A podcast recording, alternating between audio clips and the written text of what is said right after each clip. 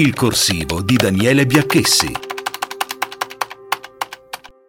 La BCE prende una strada alternativa dalla Fed. A Christine Lagarde non preoccupa l'inflazione galoppante in Europa perché gli alti e i bassi li considera solo fiammate, in grado di spegnersi in poco tempo.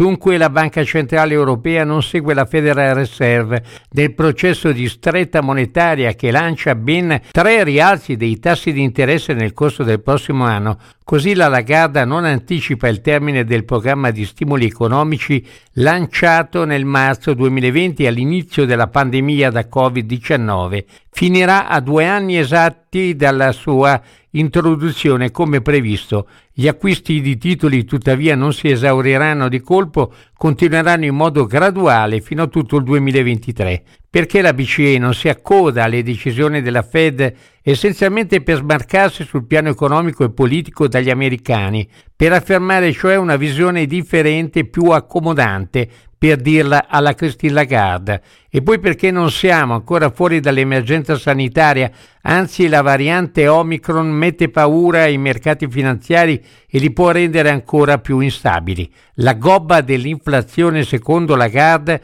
è vicina e i prezzi inizieranno a scendere già tra poche settimane. È per questo che le nuove previsioni macroeconomiche della BCE prevedono che il tasso di inflazione sia prossimo al 2% nel 2023 e nel 2024. La seconda metà del 2021 e buona parte del prossimo anno quindi sono da considerarsi come delle eccezioni per gli economisti dell'Eurotower. Il tempo dirà chi ha ragione, se Fed o BCE.